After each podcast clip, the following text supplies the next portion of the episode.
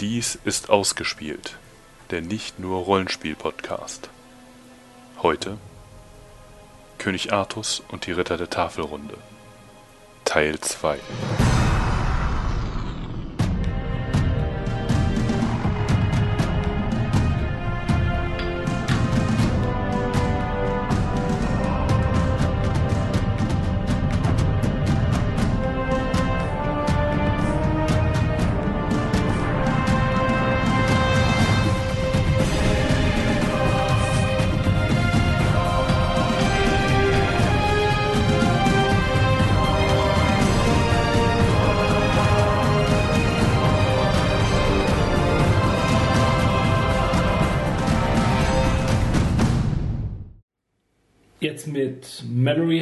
aber wirklich so alles an Motiven drin, was man unter Artus kennt. Genau, also würde ich sagen, ist man jetzt mal ausgeklammert, vielleicht potenziell neue Motive, Ja. die hinzugekommen sind in der Dann äh, wäre jetzt eigentlich jetzt überfällig an der Zeit mal über diese Motive auch zu reden, die in der Geschichte auftauchen. Also mir fallen da erwähnt Excalibur, Schwert im Stein, Lancelot und Guinevere, der Kral und äh, was wir noch überhaupt nicht besprochen haben, wer ist denn dieser Arthur jetzt nun nach den Legenden? Wir haben ja über den geschichtlichen Arthur geredet, aber wer ist denn jetzt der legendäre Arthur? Wo kommt er her? Wo will er hin? Genau, vielleicht können wir uns ja kurz an der Chronologie von Mallory entlanghangeln Mhm. und dann sollten uns ja die meisten Motive über den Weg laufen. Wir können mal äh, erzählen, wie das beginnt, von seinem Vater vielleicht reden, von Mhm. Uta Mhm. Pendragon, der einer der Vorgängerkönige im unvereinigten Britannien dann quasi ist, ähm, in großen Zwisten mit seinem Nachbarn, dem Herzog von Cornwall ist. Und wie es so ist, will er ihn nicht nur kriegerisch bezwingen, sondern als er dann auch noch entdeckt, dass dieser eine wunderschöne Frau namens Igraine, Igerne, wie auch immer hat, will er die halt knallen, wir es mal auf gut Deutsch. Er ist nämlich im Gegensatz zu seinem Sohn später, der ist, ist quasi die Antithese von, von, von Artus. Er ist halt schwach und er ist ein, kein guter König und er, er schafft es quasi nur auf den Thron zu kommen, weil er ähm, direkt von Merlin unterstützt wird. Und er bittet dann quasi Merlin, einen Zauber zu wirken, um in Gestalt des Herzogs von Cornwall dessen Frau zu begatten. Und das macht er dann auch.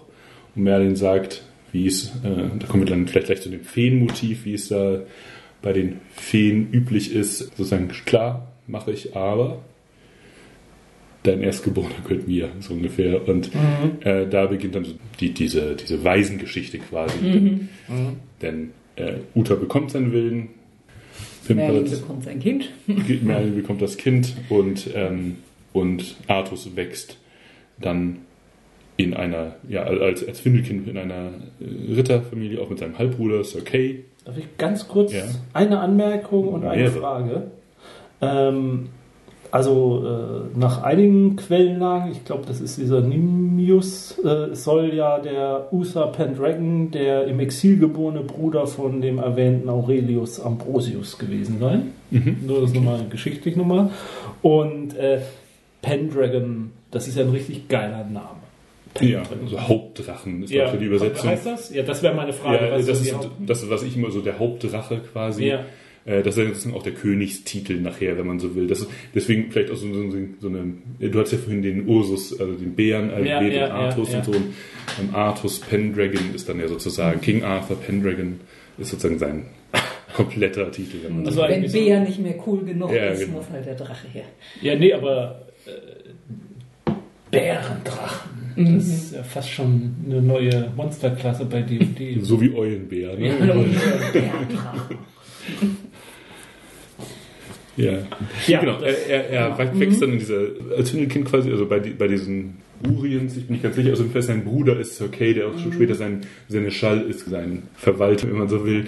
Und dann kommen wir ziemlich schnell zu dieser, ähm, zum, zum ersten großen Kern-Event, wo er mit ist bei einem Turnier. Aber, ähm, äh, also er ist ja, Hector. Genau, Sir Hector. ja. Genau. ja Hector und äh, Arthur ist ja auch kein Einzelkind. Nee, nee, Sir, Sir Kay ist sein. Ja, Ach- aber ach so, hat ja auch eine leibliche ja, Schwester noch. Zwei. Das, ist- das ist nämlich eigentlich ziemlich, also, oder nicht leibliche Schwester, sondern also eine Halb, Halbschwestern dann, wenn man so will. Ne? Also, nee, das eine ist eine, Leib- ist eine ja, Vollschwester. Morgana, Mo nee, Morgo. nee, Mo- Mo- Morgause, genau, ist, Morgause. ist, ist seine Halbschwester und dann gibt es seine sozusagen. Nee. Anders. ist seine Ganzschwester. Ist Ganzschwester. Das ist die, die später König Lot heiratet. Und dann gibt es Und, noch und die, Morgana. mit der er pimpert, mit und der mit der er. er pimpert. Also Nee, Morgana ist nicht die, mit der er pimpert. Nee, Mor- Morgana nicht. Morgause, Morgaus ist seine, voll, seine, seine leibliche Schwester. Mit der er Inzest mit der er Inzest treibt. treibt, Und, Fate, genau. und Morgana, Fate Morgana ist nachher eine Tochter, die Uthred Pendragon mit irgendeiner Feengestalt äh, zeugt. Genau, das ist dann ja die, diese Morgan Le Fay, wobei Mhm. äh, die, die ist es, das ist glaube ich nicht der Mallory-Kanon, soweit ich weiß, weil, weil die schon existiert. Okay. Ähm, die ist quasi älter als er Mhm. und ist aus meiner Sicht dann die seine Halbschwester, weil sie quasi ja dann quasi also nur dann also den Vater nicht teilt, sondern nur die Mutter teilt. Das war jetzt meine. ähm, wir können es gleich mal nachschlagen, Ja, na, aber ähm, es wird sicherlich unterschiedlich. Also in Mhm. manchen Quellen ist es so, dass sie, dass sie den gleichen Vater haben, in anderen Quellen scheint es woanders zu sein. Ja, und das ist zum Beispiel eine der Gestalten, die ganz häufig vereinfacht da, also die zusammengelegt wird, wo keine, kein Unterschied mehr zwischen Morgase, wie auch immer Morgua, wie auch immer sie ausgesprochen wird, gemacht wird und Morgan, Mo- Morgana oder Morgan Le Fay dann Ja. quasi. Klingen ja auch verdammt ähnlich. Ja, Das genau. ist- Ja, das ist ja noch krasser bei, bei Tristan und Isolde. Das ist Ja. ja so, dass äh, ich will jetzt nicht zu sehr abschweifen, äh, mal gucken, wie ich das kurz hinkriege. Äh, Tr- Tristan fällt sich ja zu Isolde wie Lancelot zu Ginevra quasi Ja. und die beiden haben dann, äh, werden dann ertappt und dann ähm, wandert ja Tristan nach Deutschland aus und da ähm, trifft auf eine andere Isolde. Genau, ne? nämlich Ja. äh, im Isolde äh, La Blanche Main, also, also die, Ja. die, die, die, die, der, der weißen Hand, also der, einfach nur ein Zusatz quasi, Ja. der auch genauso heißt und auch voll toll ist und der sich auch mehr oder weniger verliebt, die dann ja ihn wiederum verrät, oder weil er dann quasi auf die andere Isolde wartet und er sagt ja, die kommt nicht, obwohl sie doch kommt, dann stirbt er vor Kummer und als Isolde das dann mitkriegt, stirbt sie auch vor Kummer. Wie Romeo und Julia. Ja, so ungefähr. Also das Ja. ist dann ähm, auf jeden Fall genau also diese Ja. Namensverdrehungen, Doppelungen und so. Aber ich dachte nur, dass wir die, diese familiäre Mhm. Verhältnisse ja, das kurz- ist tatsächlich genau. sehr wichtig, genau. Und dann warst du jetzt wieder bei äh, König, äh, nee, bei, bei, Bei Hektor. Auf Hektor, auf dem Hof. Hektor. Hektor, Hektor, ne? ja, nee, aber auch das ist, also er wird auch Ja, Hector, ich glaube ja. bei Mallory heißt er Hector, also mit H-E-C geschrieben Ja. und das gibt es auch wieder in tausend Varianten.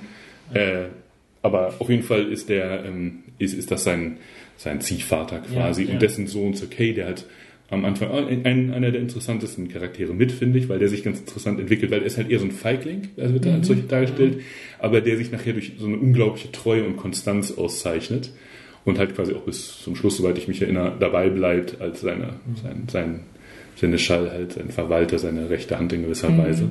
Okay. Ja, und dann gehen sie ja auf irgendein Turnier und da ist Arthur ja so, so in der knappen Rolle, glaube ich. Ja, genau, ich glaube sogar, sogar einer Page, also ja, nicht kann, mal. ne? ja, ja, ja. Auf jeden Fall soll er irgendwie das, das Schwert ran schaffen. Und ich weiß gar nicht, geht's kaputt oder ist es einfach weg? Findet er es nicht? Jedenfalls ist er tierisch unter Zeitdruck, jetzt ganz schnell irgendein Schwert zu holen. Und dann ist da zufällig dieses Schwert, was in einem Stein steckt. Und in seiner Panik, ich brauche jetzt ein Schwert, ich nehme das. Und ja, kriegt das da halt rausgezogen. Okay. Und Ja. bis dahin weiß er ja auch gar nicht, dass er irgendwie eine besondere Herkunft hat oder so. Und wo, kommt, und wo kommt dieses Schwert im Stein Ja, das ist eine her? gute Frage. Das wird, glaube ich, nicht geklärt. Und das ist halt auch so, wenn man diese ähm, jetzt Primärwerke liest, damit Ja. muss man auch nicht rechnen.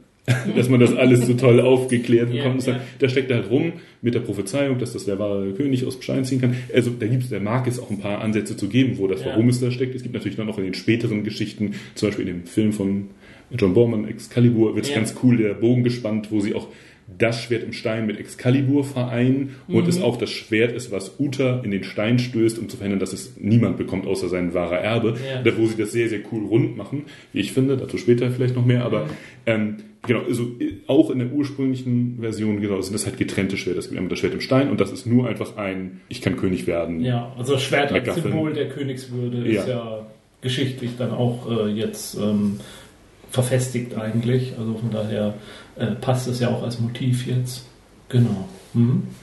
Genau, dann auch wahrscheinlich, äh, da gibt es dann auch so diese Gerüchte von, von diesem Wandel vom Amboss zum Stein, Mhm. um quasi auch diese die äh, christlichen Metaphern, so jetzt von, von Golgotha und dem Schwe Kreuz auf dem, auf dem, auf dem Felsen Mhm. vielleicht noch deutlicher zu machen oder so, aber das, ähm, genau. Ja. Und dann zieht er den das raus und dann ist er König. Ja, dann hast du erstmal Bürgerkrieg. Ne? Achso, ich dachte, wollte gerade sagen, was ist das denn für eine Regierungsgrundlage? Ja, genau, das finden auch ein paar andere Leute, aber er schafft es dann ja durch Talent und Fähigkeiten, da sein, seine Leute zu vereinen. Äh, und, ähm, Und das sind dann, glaube ich, auch so diese zwölf Schlachten, die bei ähm, Gildas wiederum Mhm. äh, geschildert werden, die gekämpft wurden gegen die Sachsen bis zu. genau, ich glaube, bei Mallory sind es nicht unbedingt dann zwölf. Äh, ich habe zumindest nicht jetzt im Kopf, dass es genau zwölf sind. zusammengefasst wahrscheinlich. Ja, es gibt ja schon einige Schlachten und, Ja, und so, ja. und, aber ähm, das sind dann halt so mehrere Ja. Sub-Events. Da könnte man vielleicht auch noch ein paar Worte verlieren, wie gewalttätig das eigentlich ist. Wenn du das so verfilmen würdest, wie es in den Büchern beschrieben ist, ist das automatisch immer ab 18. Ja. Also da werden Leute zweigeteilt und bis zum Brustkorb durchgeschlagen und da fliegen Stücke und es wird auch, das sind Details, wo sie damals schon auch voll abgehen. So Sachen wie, wie das Schwert jetzt wohin kommt, also so ein paar andere Details werden dann mal vernachlässigt, das Ja, ist nicht ja. ganz stimmig, aber also man hat so dieses, diese- diesen Actionfilm-Flair. Es ist halt extrem blutig und gewalttätig und Ja, und die Menschen haben sich dann halt auch doch nicht so verändert, wie es immer heißt. Also irgendwie heute in den Slasher-Filmen oder so fragt man sich ja auch, wie, wie kommt der denn da jetzt wieder rein und kommt das ist doch vollkommen egal, Hauptsache er schlachtet ein paar Teenies ab. Ja, und sie müssen sich halt auch immer über, übertreffen, ne? weil jeder Ritter ist ja da sehr, sehr gut und der eine schlägt- spaltet dann den Kopf bis zu den Schultern. Und es gibt dann auch, auch Leute, die durchschlagen, also den Körper komplett mit Pferd. ja. Also die, da gibt's wirklich alles. Also alles, was man sich an expliziter Gewaltdarstellung wünschen kann, findest du in diesem, in diesem Aber- Roman. Das ist ja auch okay, weil das sind ja die Guten. Ja, natürlich. Ja, na, wobei, in, in, das, ist, das ist auch eine der coolen der Stärken, finde ich, ist es halt sehr unkommentiert alles. Ja. Also die sind sehr, die sind, haben Makel, alle durch die Bank weg. Mhm. Äh, je schlechter der Ritter, je mehr Makel hat er. Und aber auch die Top-Ritter, wie wir hatten vorhin schon den Gawain erwähnt, der dann die Frauen erschlägt und so weiter. Aber also die, viele der Ritter werden erstmal als Superritter eingeführt, bleiben sie auch bis zu einem gewissen Grade, aber die haben auch ihre Schwächen. Und gerade wenn du es mit heutigen ethischen, aus der heutigen Perspektive bewertest, denkt man schon manchmal, ui. Und das Interessante ist, es ist auch teilweise so gemeint, habe ich das Gefühl. Also es ist gar nicht so, dass die da zwangsläufig alle als die Guten so sehr dargestellt werden, sondern es sind halt, es ist schon auch der Kampf mit den eigenen Makeln und, und das Streben zum, zum halt makellosen Menschen, zum vollkommenen Ritter, der auch keine Charakterschwäche hat, nicht jähzornig ist, Gnade walten lässt und so. Das sind, aber ja. Aber ähm, ist es nicht auch das, sage ich mal, der historischen Situation geschuldet? Denn das sind ja alles christliche Autoren. Und das sind ja alles Männer, die für den christlichen Glauben auch kämpfen und was vereinen wollen. Gleichzeitig wissen wir aber, weil sie es geschichtlich eingeordnet haben, dass es schief gehen muss, dass sie am Ende scheitern müssen, weil es ja die Geschichte so beschreibt, dass dann dann doch die Angelsachsen gewonnen haben. War es dann nicht zwangsläufig, dass sie diesen Rittern einen Makel geben mussten, um zu rechtfertigen, dass Gott ihnen nicht den Sieg gebracht hat? Also, dass nicht Gott dran schuld ist und so, sondern dass der Mensch dran schuld ist, weil seinen Makeln halt. Und wenn das alles gut ausgegangen wäre und äh, die jetzt äh, Historie schildern würden vom Aufstieg des Reiches und aus einer Sicht schildern, wo das Reich jetzt zum Höhepunkt hat, hätten sie dann nicht ihre Helden sozusagen makellos schildern müssen? Na, ja, interessante Frage. Also sie sind ja relativ makellos, zumindest sind sie alle in dem, also zumindest Artus ist Ja. ja quasi, wenn man so will, der perfekte König, der perfekte Herrscher, der gerechte Herrscher, der Ja, aber der Inzest mit, äh, mit seiner Schwester, der ihn dann Ja. eben am Ende. aber die, das Ende für, die, bringt. für die kann er ja nichts fürs Inzest.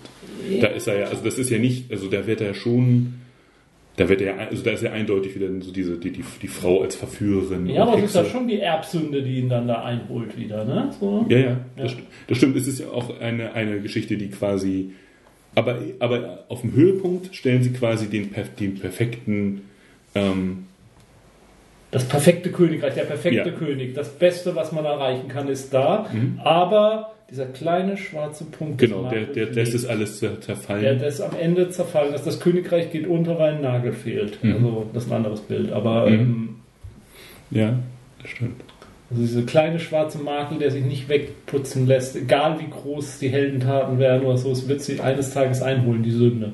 Ja, Und das ist ja ein sehr christliches Vielleicht können wir das Motiv gerade nochmal erklären, Ja. bevor wir da weiter drüber reden. Weil es ist ja, wir überspringen jetzt ein bisschen was, wir sind jetzt ja nicht komplett chronologisch, Ja. aber es ist dann ja, genau wie wir gerade andeuten, ähm, er wird dann ja von seiner Schwester verführt, Mogors. genau, und äh, zeugt mit ihr, umnachtet quasi einen Sohn, Sir Mordred. Und Sir Mordred ist auch, am, ist auch ähm, Teil der Tafelrunde. Also Ja. er ist, ist ein normaler äh, Heldenritter, der da eine Zeit lang einfach mitmacht Ja.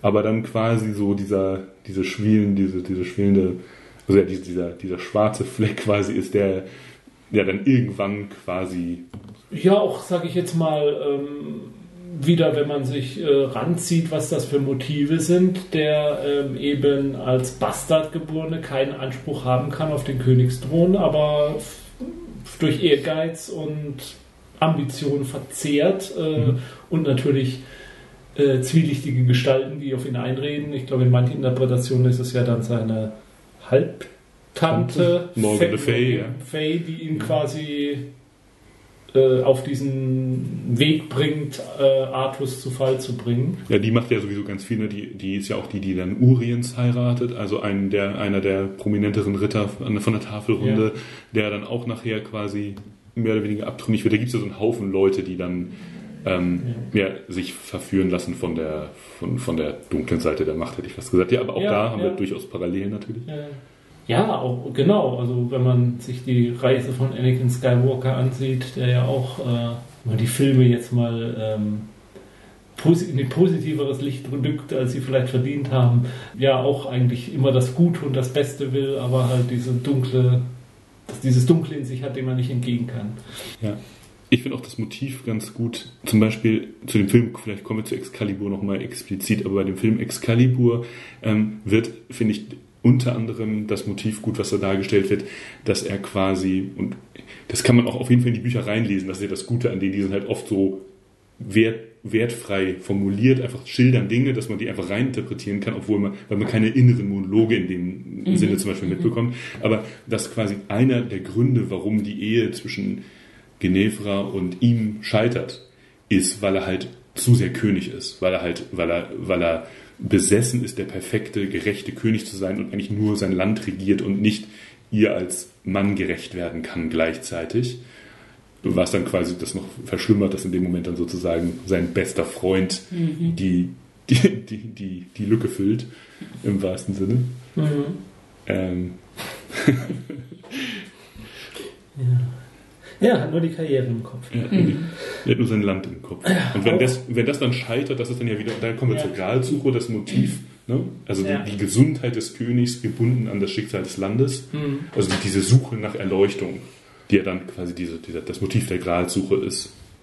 Ja, und die, sage ich ja auch, also die Gralsritter an sich ja dann auch einer anderen, ähm, einer höheren Macht sich verpflichtet fühlen. Also das ist ja auch dann, sag ich mal, eine Evolution im dessen, was es heißt, ein Ritter zu sein. Also was vorher halt ist, der Königstreue und im Kampf äh, für das eigene ja, Land ist jetzt quasi sogar das falsche, doch für das eigene Land und, und dann eben diese Gralsuche, also dieses Vergeistlichen. Ähm, ich glaube, da, da steht auch eine gewisse Parallele zwischen den Anfängen dieser Gralsuche und dieser ähm, in, im, in, im echten Universum, diese Entstehen dieser Kreuzzugsmentalität. Ja, und auch die, Ja. der, diese Ordensritter, ne? Ja, also der, ja. der Johanniter, der Templer, der, also diese Ja. ganzen Vereinigungen, die sich da Gott verschreiben als äh, quasi kämpfende Mönche Mhm. oder Mo- Morgan Le Fay, ähm, da sind wir ja beim Begriff Fee und Avalon und das spielt ja auch eine große Bedeutung im, im,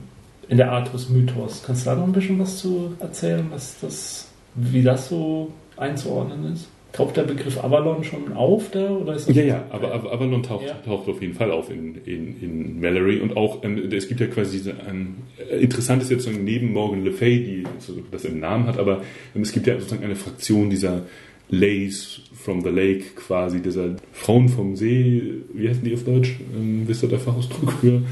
Der Damen vom See oder der, Ja. ähm, Dama vom See, glaube ich. ja, also der, wo quasi diese Vivienne, glaube ich, da, also die auch Merlin verführt, äh, eine der tragenden, also der, der Kernpunkt ist. Das finde ich, ist eine der interessantesten Themen, weil es halt so einen heidnischen Aspekt reinbringt, der da irgendwie auch bleibt und eigentlich gar nicht aus meiner Sicht zumindest so negativ dargestellt wird. Ich weiß nicht, wie ihr das seht, aber Also die Dame vom See hat schon was. Ähm, also die, hat, die, die hat schon was überirdisch Positives. Also da, da ist ja nichts nicht so richtig was Negatives dran. Sie, sie, sie, Also korrumpiert auch Merlin nachher und so. Also, aber sie ist ja auch die, die die Macht verleiht. ja, ja, das wollte ich sagen. Und, und, Mhm. und das tut sie ja schon ähm, verantwortungsvoll. Also sie, sie, sie Mhm. gibt ja dieses Excalibur explizit Artus, dem besten aller Menschen. Und Mhm. ja, also habe ich nie als negativ irgendwie Ich auch empfunden. nicht. Das ist eigentlich ziemlich interessant, wenn man bedenkt, was sonst noch für extrem christliche Motive da so vor allen Dingen sind. Ne? Ja, ist Aber ist da nicht schon noch ein Hauch Maria drin? das könnte man auch blasphemisch finden. Also weiß ich nicht. Ja gut, aber auf der anderen Seite musst du ja sagen, wenn du der reinen christlichen Lehre folgst, ist ja alles, was neben Jesus und äh, Gott verehrt wird, schon fast blasphemisch. Also der Marienkult ist ja auch schon so eine Art von Abkehr der reinen Lehre, würde ich mal fast schon sagen. Ja gut, nur hat in der, in der Zeit ja dann, äh, und vorher schon hat ja die, wurde ja die reine Lehre quasi von den Römern definiert, also von der römisch-katholischen Ja. Kirche, die dann, ähm, die ja quasi da ihre Pantheon... Ja, ja, eben. Also man hat diese, mhm. äh, statt, äh, statt die Götter halt dann kaputt zu machen, hat man die halt als irgendwie Heilige oder so Mhm. mit rein ins Boot geholt. Hauptsache, alle fühlten sich irgendwie angesprochen und da ist jetzt aber auch wirklich für jeden was dabei. Und nee, aber also, dieses Bild, also ich, ich fand gerade, wir kommen immer auf den Excalibur-Film, aber diese Szene mit diesem Arm, der da aus dem Wasser rausragt, mit dem Schwert in der Hand, das ist schon ein ein kraftvolles Bild. Also das. Äh, Jetzt geht er sogar noch weiter, wenn man nochmal auf Excalibur näher eingeht. Excalibur ist ja so scharf, dass es nur in der dafür vorgesehenen Scheide transportiert ja, werden kann. ja. Ähm, und die wird, wenn ich mich jetzt recht erinnere, ähm, glaube ich, zerstört oder weggeworfen von einem der, ähm, der Ritter von, von Artus. Ähm, oder ist es sogar, ist es sogar Morgan Le Fay? Oder Mordred? Irgendeiner quasi wirft diese Scheide weg, bevor Excalibur aus dem Spiel genommen wird. Ähm, und, und macht es quasi unwieldable. Also weil du es quasi nicht mehr mit dir rumtragen kannst. Ähm, ich guck mal kurz, ob ich da irgendwas zu finde. Also es ist ja so, dass quasi, äh, wenn Arthur stirbt, ähm, bringt Sir Bedivere ähm, Excalibur wieder zurück zum, zum See und wirft ihn da rein. Beziehungsweise er, er probiert es und ähm, braucht da ein paar Mal zu. Ähm, ihm fehlt es nicht so leicht. Ähm, und ich glaube, ich bin nicht sicher, ob Sir Bedivere zuerst die Scheide nur reinwirft und dann aber feststellt, dass er das Schwert nicht quasi kontrollieren kann, ohne dass die passende Zugehörigkeit. Ich ähm, Da könnte man jetzt auch was Sexuelles reininterpretieren, oder? bestimmt. Aber das lassen wir jetzt mal. Ja, das lassen wir Ja, ich habe jetzt gerade noch gelesen, dass äh, Arthur sich mit Pellinor duelliert und dabei eben das Schwert aus dem Stein zerbricht und er jetzt halt ein neues Schwert braucht und da führt Dafür Merlin ihn dann eben. Genau, das ist ganz am Anfang. Mhm, Das ist ja, quasi, ja, da steht ja auch kurz nach seiner Krönung passiert das schon, ja. Also ich, ich, habe jetzt hier nur gerade noch, dass die Scheide auch den Träger unverwundbar macht. Stimmt. Mhm. Praktisch. Excalibur Scheide hat einen eigenen Wikipedia-Eintrag. Es ist übrigens, es ist nicht so, dass, dass sie dich unverwundbar macht, sie stoppt nur Blutverlust, also du kannst dich verbluten. Okay. Also wenn ich, so ich das ja richtig lese. Ja, also bei mir ist hier von der Scheide nichts, nur dass Bedouin es nicht, nicht wegwerfen wollte. Mhm. Also aber jetzt nicht aus eigennützigen Motiven, sondern weil, Weil er nicht loslassen kann, Ja, äh, sozusagen, die, weil er das mit, der, mit dem König Mhm. quasi. Also er braucht drei Anläufe, bis er es dann endlich macht. Also was ich nur weiß, ist, also in, äh, ich kriege das jetzt nicht mehr ganz zusammen, also ist es halt so, dass Sir Bedivere, das ist ähm, einer von, das ist der Einzige, der mit Artus die letzte Schlacht überlebt, ähm, zumindest bei Mallory, bei ähm, Geoffrey stirbt er auf der, in, in der Rom-Kampagne äh, relativ früh, aber in der Mallory-Version ähm, wird er, ist er irgendwie mehr, ist er prominenter ein bisschen und ist nachher zuletzt an Arthurs Seite, soll Excalibur quasi wieder der ähm, Lady of the Lake zuführen und vermag es aber nicht, so unmittelbar das Schwert reinzuschmeißen kann man dann auch interpretieren. Also er, er, kann wohl nicht loslassen. Also er möchte, er hat Sorge, dass quasi das, das was Arthus, wofür sie gekämpft haben, in dem Moment verloren geht. Mhm. Und er zögert halt und schmeißt es nicht rein, kommt zurück, sagt ihm das, dass er das nicht konnte und wird dann nochmal hingeschickt, macht es dann. Und dann gibt es diese berühmte Szene, wo er dann halt zurückkommt und Artus verletzt nach Avalon rüber geschippert wurde. Ja.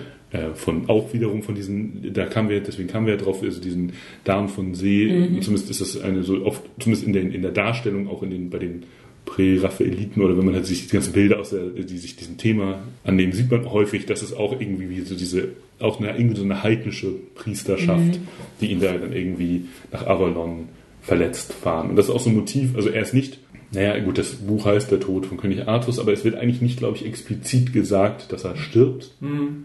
Sondern er ist halt in Avalon. Ja, ich glaube, in Avalon kann er dann auch nicht sterben, aber er muss halt sich jetzt von seiner Wunde erst erholen und dann kann er eines Tages zurückkehren. Mhm, genau, das ist so dieses Motiv, was wir dann auch von Barbarossa kennen. Ja. Kyffhäuser sozusagen, so dieser, der, der schlummernde König, der eines ja. Tages zurückkehrt. Das Land ihn am nötigsten braucht. Ja, genau. Aber ja, auch zum Brexit ist er nicht zurückgekehrt. Kein Verlass mehr für den Monarchen. Ähm, es, kann man sich jetzt drin verlieren, diese Bilder und Motive zu interpretieren? Da steckt ja viel Jesus-Mythos drin, wie du es uns sagst, das, äh, mit dem zurückkehrenden König, das gibt es ja auch in ganz vielen Punkten. Avalon ist halt nochmal echt interessant äh, als dieses Feenreich und als, ja, dass es eben ein Mythos ist, der aus der heidnischen Kultur eben kommt, dieses Anderreich, von dem die äh, Kelten auch sprechen. Und wo ja, haben wir Anfang mal erwähnt, dass diese keltische Saga mit diesem, ähm, mit diesem Kessel gibt, wo sie auch ins Anderreich fahren, um den Kessel zu stehlen, was auch schief geht. Ja. Also das finde ich schon, wie du, wie du es erwähnt hast, total erstaunlich, dass wie sich da christliche und, und heidnische so nebeneinander stehen und durchaus ja, positiv dargestellt werden und nicht als äh, oh, pass auf, lasst euch nicht mit den Heiden ein. Da passt ja auch die Figur des Merlin dazu. Der hat ja auch teilweise, ich weiß nicht in welcher Interpretation soll er ja auch der Sohn von Satan sein dass mhm. Satan irgendwie eine Nonne vergewaltigt und die Nonne ihn dann aber ganz schnell, wenn er geboren wird, in Weihwasser tauft, damit das dieser böse Erbe dann irgendwie und oh, das ist ja nochmal gut gegangen. Ja, ja, so nach dem Motto. Beste Wassergeburt. hm. Nee, ganz so was glaube ich nicht gemeint. Ja, vielleicht können wir auch noch mal kurz darüber, wenn wir über die Motive sprechen, über den Einfluss auf das Mittelalter sprechen. Also jetzt, ähm, weil es eigentlich auch ganz interessant ist, dass ja prototypische Ritter- und Königskonstellationen aufgezeichnet werden. Und es hat natürlich auch, ja, wir haben ja schon mehrfach gesagt, das Motiv, also des, des, des gerechten Herrschers, des treuen äh, Vasallen und, und des ja, Ritters ohne Furcht und Tadel. Äh, das ist quasi ja so das, das übergreifende Motiv. Und es ist halt auch sehr interessant, wie das dann spätestens ab dem 15. Jahrhundert, also ab Mallory dann auch quasi popkulturell total durchschlägt, aber es ist auch vorher schon, also in dieser Minne-Tradition auch schon ab dem, quasi ab dem 12. Jahrhundert da, was ja auch einhergeht, beispielsweise mit dieser, so der, zum Beispiel der Turniertradition, die mhm. auch häufig, also zumindest im Spätmittelalter, da weiß ich es, äh, von, aus, aus, aus der, aus vom, vom Tudorhof quasi spätestens oder aber auch davor bei Ed, Edward dem ersten und dem dritten, glaube ich, da hast du halt diese Motive, dass quasi Turniere unter so einem Knights of the Round Table Motto stehen. Mhm. Ähm, die Turniere verändern sich ein bisschen und die werden ähm, gerade im Spätmittelalter quasi ungefährlicher. Also es gibt ja kurz einen Trendeinbruch, weil ähm, auch der Papst sich da kritisch äußert. Die werden dann in Frankreich auch verboten. Ähm, ich glaube, die, die Millet, also dieser Zweikampfteil, also wo so Reitereien ineinander chargen und sich gegenseitig doll verletzen, wird abgeschafft. Also es wird nachher ein bisschen cleaner und mehr so pompöser inszeniert, wo dann aber auch immer wieder diese Motive auftauchen. Also dass die, dass sie ja sich als Ritter verkleiden oder äh, ich meine, das sind Ritter, aber auch als, als Ritter der Tafelrunde verkleiden. Mhm. Und ja, das ist auch ein sehr interessantes Thema, wie es halt, wie, es, wie, wie das so eine Art, ja auch in der Zeit ein, ich nenne es jetzt mal popkulturelles Phänomen ist. Mhm. Das dann allerdings ab dem 16. Jahrhundert, also quasi äh, in, in der Renaissance, ziemlich zurückgeht. Also da verschwindet die Artussage so ein bisschen von der Bildfläche und taucht dann erst wieder eigentlich im 19. Jahrhundert auf und ist quasi, man könnte sagen, seitdem omnipräsent. Mhm. Also durch alle Medien, da kommen wir jetzt dazu. Mhm. Ähm, also, also das ist so dann die Zeit der Romantik, ne? Ja, genau. Also es ist so, dass äh, also es gibt diesen Alfred Tennyson, der erste Baron von Tennyson, das ist ein, ein also ein Dichter im viktorianischen Zeitalter, der schreibt ähm, zum Beispiel äh, 18, also zwischen 1859 und 1885 zwölf Erzählgeschichten, die heißen Idols of the King. Äh, die Idyllen des Königs ist es im, im, so dass es also könnte man sagen derjenige der es mal wieder ein bisschen en vogue macht und das so ein bisschen glorifiziert auf den bin ich damals gestoßen weil ich großer Fan von Gustav Doré bin also wer den nicht kennt der hat also ich habe ihn vor allem ursprünglich ähm, kennengelernt weil er die äh, die Werke von John Milton illustriert in so einem ganz coolen Schwarz-Weiß-Stil. Dann hatten wir eine Bibel zu Hause, die auch von ihm illustriert war. Und der hat auch halt Idols of the King ähm, mhm. illustriert. Und das sind, wie ich finde, ziemlich coole ähm, Bilder. Und ja, das ist dann genauso. In diesem romantischen Einfluss beginnt das dann wieder populär zu werden. Mhm. Äh, auch in der Zeit ist, ähm, ist, ist es die Zeit, wo Mark Twain, und wir sind jetzt quasi jetzt schon bei diesen ganzen, ähm, quasi bei dem, ja, bei den Dingen, die jetzt in, auch dann quasi nahtlos in unsere Welt übergehen. Mhm. Ähm, Mark Twain schreibt zum Beispiel 1889 äh, äh, Connecticut Yankee in King Arthur's Court und das ist quasi Mark, Mark Twains ähm, zynische Reaktion auf Sir Walter Scott, der so kitschige, äh, höfische Literatur schreibt, so wo die Ritter alle so toll sind und edel und Mark Twain sein zynisches Gegenporträt von ähm, Analphabeten, grobschlächtigen Dummköpfen schreibt, mhm. ähm, die dann sozusagen auf dem Connecticut Yankee treffen, trifft. Der, also es ist quasi eigentlich ein Science-Fiction-Roman, könnte man sagen, ja, also ja, mit, ja. Zeitreise-Elementen. Mhm. Und ähm, der, das, der sich noch ein bisschen gegen diese romantische Strömung stellt. Erfolglos? Genau. Also der Mark Twain nicht erfolglos, aber die romantische Stimmung setzt sich ja eher so ein bisschen durch. Genau. genau. Und das genau auch mit der Wagner-Zeit, das ist dann ja auch, wo ja. Tristan Isolde, Parsival, ja. ähm, ähm, vertont werden, hätte ich fast gesagt. Und ähm, ja, also das ist tatsächlich so dann die, das äh, Wiederaufkeimen von, von dieser. Ja, aber es passt natürlich dann halt auch in die Zeit auf der einen Seite diese Überbetonung ähm, dieser Gefühls, romantischen Gefühlswelt und auf der anderen Seite ja auch ähm, der entstehende Nationalismus, dem sich ja natürlich so eine Heilsbringerfigur äh, immer ganz gut äh, unterordnen lässt. Genau, jetzt können wir im Prinzip auch über so über die ähm, Werke reden, mit denen wir sonst. Wir haben das ja immer schon Excalibur angesprochen. Mhm. Ich kann ja mal ganz kurz sagen, äh, als Einleitung, wie meine Bucherfahrung war. Yeah. Also äh, ich habe nämlich Mallory nicht als erstes gelesen, mhm. sondern ich habe als erstes über ähm, Rosemary Sutcliffe drauf gestoßen. Der, die hat so eine Kinderbuchvariante geschrieben in den äh, späten 70ern, also von 79 bis 81. Ähm, und äh, das war so mein Einstieg in diese mhm. Artus-Welt. Und lange Zeit dachte ich auch, dass das sozusagen, ich, ich wusste gar nicht von Mallory so richtig, oder also ich hatte nicht so einen systematischen Einstieg. Ja, da ja. waren eher andere Sekundärsachen, die dazu kamen.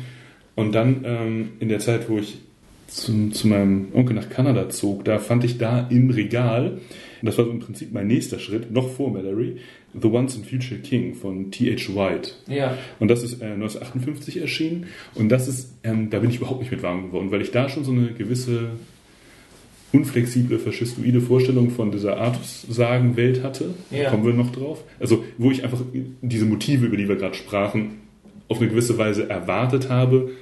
Und ähm, ja, es war mir zu modern, zu, mhm. also zu moderne Sprache, zu humoristisch. Mhm. Er hatte also dieser eher Gefühl, das wurde alles nicht mehr ernst genug genommen aus mhm. meiner Sicht und das, mhm. darum ging es. Also ich, ich hatte wirklich auch, also ich bin da, obwohl ich ein riesiger Mark Twain-Fan bin, ja. ähm, ich bin ich, ich bin da eigentlich wirklich zwischen den Stühlen. Ich bin ein bisschen schizoid, also ähm, habe da eine gespaltene Persönlichkeit, habe einmal diese, ja, stimmen in fast in ganz vielen Punkten mit Mark Twain, was seine Weltanschauung angeht, überein. Aber ich bin auch, ich bin auch viel romantischer vom Typ her und mag die ganzen ja, romantischen, romantisierten Ansätze und kann da viel draus ziehen. Stehe auch auf diese ganzen, wie gesagt, Prä-Raphaeliten, also diese, äh, diese, Kund, also diese ja, extrem überladenen und schmalzigen Darstellungen dieser, dieser Welt. Und mhm. ja, ich, ich bin da so ein bisschen hin und her gerissen, muss ich sagen.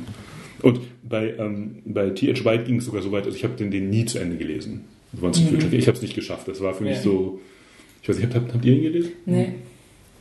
Was waren denn eure ersten Kontakte mit Artus? Wisst ihr das noch? Ich glaube, es ist der Excalibur-Film. Ui, okay, das war dann. Hm. Wann Ja. hast du den gesehen? Das kann ich dir nicht mehr sagen. Ich habe so eine dunkle Erinnerung an irgendeinen verregneten Sonntag, wo ich Lego gebaut habe, neben Fernseher und da dieser Excalibur-Film im Fernsehen lief und ich den so halb gesehen habe und fand den schon ziemlich gruselig, verstörend. Ähm, Wie alt warst du denn? Ich kann ich dir nicht mehr sagen. So. Das ist so eine ganz. Er hat noch mit Lego gespielt. Ja, also Aber es könnte auch gestern gewesen sein. Und nee, also ich kann es dir nicht sagen, aber ich meine, das ist so meine erste. Ja, du hast doch bestimmt vorher schon die Hexe und der Zauberer gesehen. Nee, glaube ich nicht. Nicht? Ich glaube Okay. tatsächlich, dass das der meine erste Berührung mit dem Artus-Mythos ist. Und ich kann mich aber jetzt nicht mehr in diese Person zurückversetzen, wie, auf, wie das auf die gewirkt hat, ob ich das, wie ich das wahrgenommen habe. Ich kann mich auch nicht erinnern, ob ich zu dem Zeitpunkt schon wusste, dass es da so eine ja, so, so, so, so, viel Geschichte drumherum gibt oder ob das, ob ich dachte, es wäre eine einzeln für sich stehende Geschichte. Das kann ich dir, kann ich, kann ich einfach nicht mehr sagen. Also diese Faszination dieser Begriffe halt, die da auftauchen, halt Excalibur in, im Zusammenhang und Merlin auch und so, das, das ist hängen geblieben. Und davon ausgehend habe ich mich eigentlich nie mit den Primärquellen äh, Quellen groß beschäftigt. Mhm. Also ich habe davon nichts gelesen oder gehört. Ähm, Artus-Geschichten an sich habe ich, glaube ich, auch nur die von Cromwell gelesen. Was war dein erster Kontakt? Cornwall. Äh, Cornwell, nicht Cromwell, Mhm. Cornwell. Ich würde tatsächlich vermuten, das erste war die Hexe und der Zauberer, also der Disney-Zeichentrickfilm. Und ich glaube, das nächste dürfte dann Nebel von Avalon gewesen sein. Das war so, so die Teenager-Zeit. Von Bradley. Ja, genau. Den habe ich auch nicht durchgehalten. Mhm. Also da wird es dann ja eben aus der Sicht der Frauenfiguren geschildert, hauptsächlich halt Morgaine, die da eben nicht die Böse ist und die ja im Prinzip verzweifelt versucht, ihren Glauben zu bewahren gegen das äh, starke Christentum. Also das ist da so eigentlich die Kerngeschichte. Alles, was sie tut, tut sie, um eben den alten Glauben irgendwie verzweifelt am Leben zu erhalten. Was dann historisch gesehen natürlich nicht gelingt. Ja, ich glaube, fällt mir noch ein, was ich damals, glaube ich, so faszinierend und warum mir Excalibur als Film so hängen geblieben ist, im Gegensatz zu vielen anderen, was ich damals gesehen habe, war, dass die Geschichte halt so schlecht ausgeht. Dass sie halt kein Happy End hat in dem Sinne, also kein klassisches Happy End. Und ich glaube, das war, das macht diese Geschichte so besonders. Ja, also ich muss auch sagen, also Excalibur ähm, war bei mir tatsächlich der ähm, Auslöser. Bei mir kam Excalibur irgendwie ziemlich zeitgleich mit dem Kontakt zum Pendragon, also zum Pendragon, zum, ähm, zum Rollenspiel. Und das war für mich so eine, so eine, so eine Boost-Phase nochmal, wo ich dann auch angefangen habe, mich über die über das, was ich bis dahin wusste, hinaus dann interessiert zu Ja, haben. Das, ja. ne, wir haben ja den Zeitungsartikel da in, meinem, in meiner Enzyklopädie gefunden und so. Ähm, das sind schon für mich ganz wichtige. Also ich finde, ich habe zu Excalibur eine Hassliebe. Ich finde, dass Excalibur das quasi das perfekte Artus-Drehbuch ist. Also du kannst eigentlich nicht besser vom Rhythmus und von der, von der Komplettheit sowohl die Geschichte erzählen, wie sie zu verkürzen, zusammenfassen. Findet er auch. findet mein Hund auch gerade, der meine Begeisterung spürt und deswegen aufgestanden ist.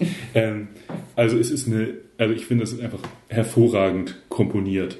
Allerdings habe ich das Problem, dass halt von 81 der Film und du siehst, äh, du hast ja diesen 70er Jahre Flair, den du meine ich mal dadurch schimmern spürst. Ich finde es vom Art Design von super genial zu äh, musste das jetzt sein? Also er springt so hin und her und ähm, aber ich finde, also ich kenne keine bessere Artus-Verfilmung im Moment. Also mir würde keine einfallen, wo ich sagen würde, das ist besser als Excalibur. Ritter der Kokosnuss. Ähm, genau, das wäre vielleicht noch die zweite, die so, eine, so einen gewissen äh, stabilen Stellenwert hat bei mir, aber Ja. ähm, das ist dann ja ein, ein anderer Ansatz. Ja, äh, also ich muss, ich bin irgendwie durch pseudowissenschaftliche Literatur eher wieder zum Artus-Mythos gekommen. Und zwar hatte ich eine sehr, in meiner Jugend, ich bin nicht stolz drauf, eine sehr starke Erich von Däniken-Phase. Und über dieses Erich von Däniken bin ich dann auch irgendwie auf diese ganzen Gralsgeschichten gestoßen. Und ich kann mich erinnern, dass ich als, äh, als Jugendlicher sehr intensiv mich damit beschäftigt hatte. Ich kriege das nicht mehr zusammen. Diese pseudowissenschaftlichen Geschichten über die Interpretation des Grals als die Bundeslade, nee, nicht die, äh, nicht als die Bundeslade, der Gral in Verbindung gebracht mit ähm, dem Weg der Israeliten durch die Wüste und die wurden ja genährt von irgendetwas äh, 40 Jahre lang. Ich weiß nicht mehr, was das war. Manna, aber ja, genau, Manna. Ja, und das wurde dann so mit, mit rein interpretiert, dass das so dieser Gral, dieses Nährende und dieses Manna und da tauchte also dieser Begriff des Grals. Ich habe mich sehr viel mit der Geschichte des Grals dann beschäftigt. Äh, wie gesagt, in pseudowissenschaftlicher Literatur nichts, worauf ich stolz bin, dass ich es heute teilweise im Wissen noch habe. Ich war da sehr unkritisch, aber. Was soll das auch sein, außer außerirdischer Technologie? Ja, genau. Also, was kann das denn sein? Ich, ich meine, es kann, also, alle anderen Dinge sind ja komplett absurd. Ich ja, meine, dass du, das, dass du das Blut des, des ja, ja. Herrn Gott persönlich vom Kreuz aufhängst. Genau. völlig unglaubwürdig. Völlig, ja, also dass der Gral als die Manna-Maschine interpretiert hm. wurde. Jetzt habe ich es wieder. Ach so. Und, ähm, äh, und, und, diese ganzen Dings. Und da habe ich mich viel mit dieser Grals-Legende äh, äh, beschäftigt und dadurch dann eigentlich diesen Schluss dann wieder von Gral wieder zu Artus und diesen ganzen Legenden mit Lancelot und so. Und dann habe ich das eher so durch Sekundärliteratur mir halt angelesen und äh, war dann schon sehr fasziniert davon. Aber ich habe wirklich diesen Umweg genommen und äh, ja, also Erich von Däniken ist schuld. um nochmal ganz kurz auf Excalibur zurückzukommen, ähm, da, was ich da interessant finde, das hattest du auch eben mit dem ne Nebel von, von Avalon. Mhm. Also ich finde auch die Interpretation halt sehr, sehr gut und zeitgemäß in, äh, und auch vielleicht zeitlos bis zu einem gewissen Grade, weil die haben auch natürlich dieses, ähm, der König stirbt zusammen im Prinzip auch in dem Film ja, mit, dem, mit dem Heidnischen zusammen. Also es ist, mhm. sie haben da ja auch diesen Merlin-Charakter, wo ich auch drüber streiten kann, ob der in allen Belangen gut dargestellt ist, aber ähm, der dann quasi stirbt ähm, und äh, ja nochmal so bei der letzten Schlacht, also so sozusagen die, die, die, die das Zünglein an der Waage mit ist, dann nochmal äh, eingreift in gewisser Weise, aber eigentlich auch verbannt unter Tage ist und ähm, ja, in, in, dem Fall, und, und, das ist ganz interessant, weil da haben sie auch zum Beispiel Morgan Le Fay und Morgase zusammengelegt und auch mit Vivian, also der Lady of the Lake, auch wenn sie da auftaucht als Schwerthochhalterin, mhm. ist in dem Film Morgana diejenige, die Merlin verführt oder korrumpiert. Mhm, mhm. Ähm, und das finde ich, das sind sehr schlüssig, das haben sie sehr schlüssig, gut komprimiert. Und sie haben da so vernünftige Mischungen drin. Sie haben zum Beispiel dann nachher, sie haben ja die Parsival-Geschichte mit drin, relativ Parsival nah bis zu einem gewissen Grade. Den haben sie dann, Bedivere ist am Ende ausgetauscht gegen Parsival. Also der Parsival ist nachher der, der Excalibur wieder wegbringt. Mhm. Du hast ähm, interessanterweise, und das ist aber auch total schlüssig, du hast diese Sache mit Excalibur, ähm, Uta Pendragon bekommt Excalibur als rechtmäßiger König von England, stößt es in den Stein. Du hast diese magische Komponente, also warum Excalibur nun da im Stein ist und rausgezogen werden kann, hast du erklärt.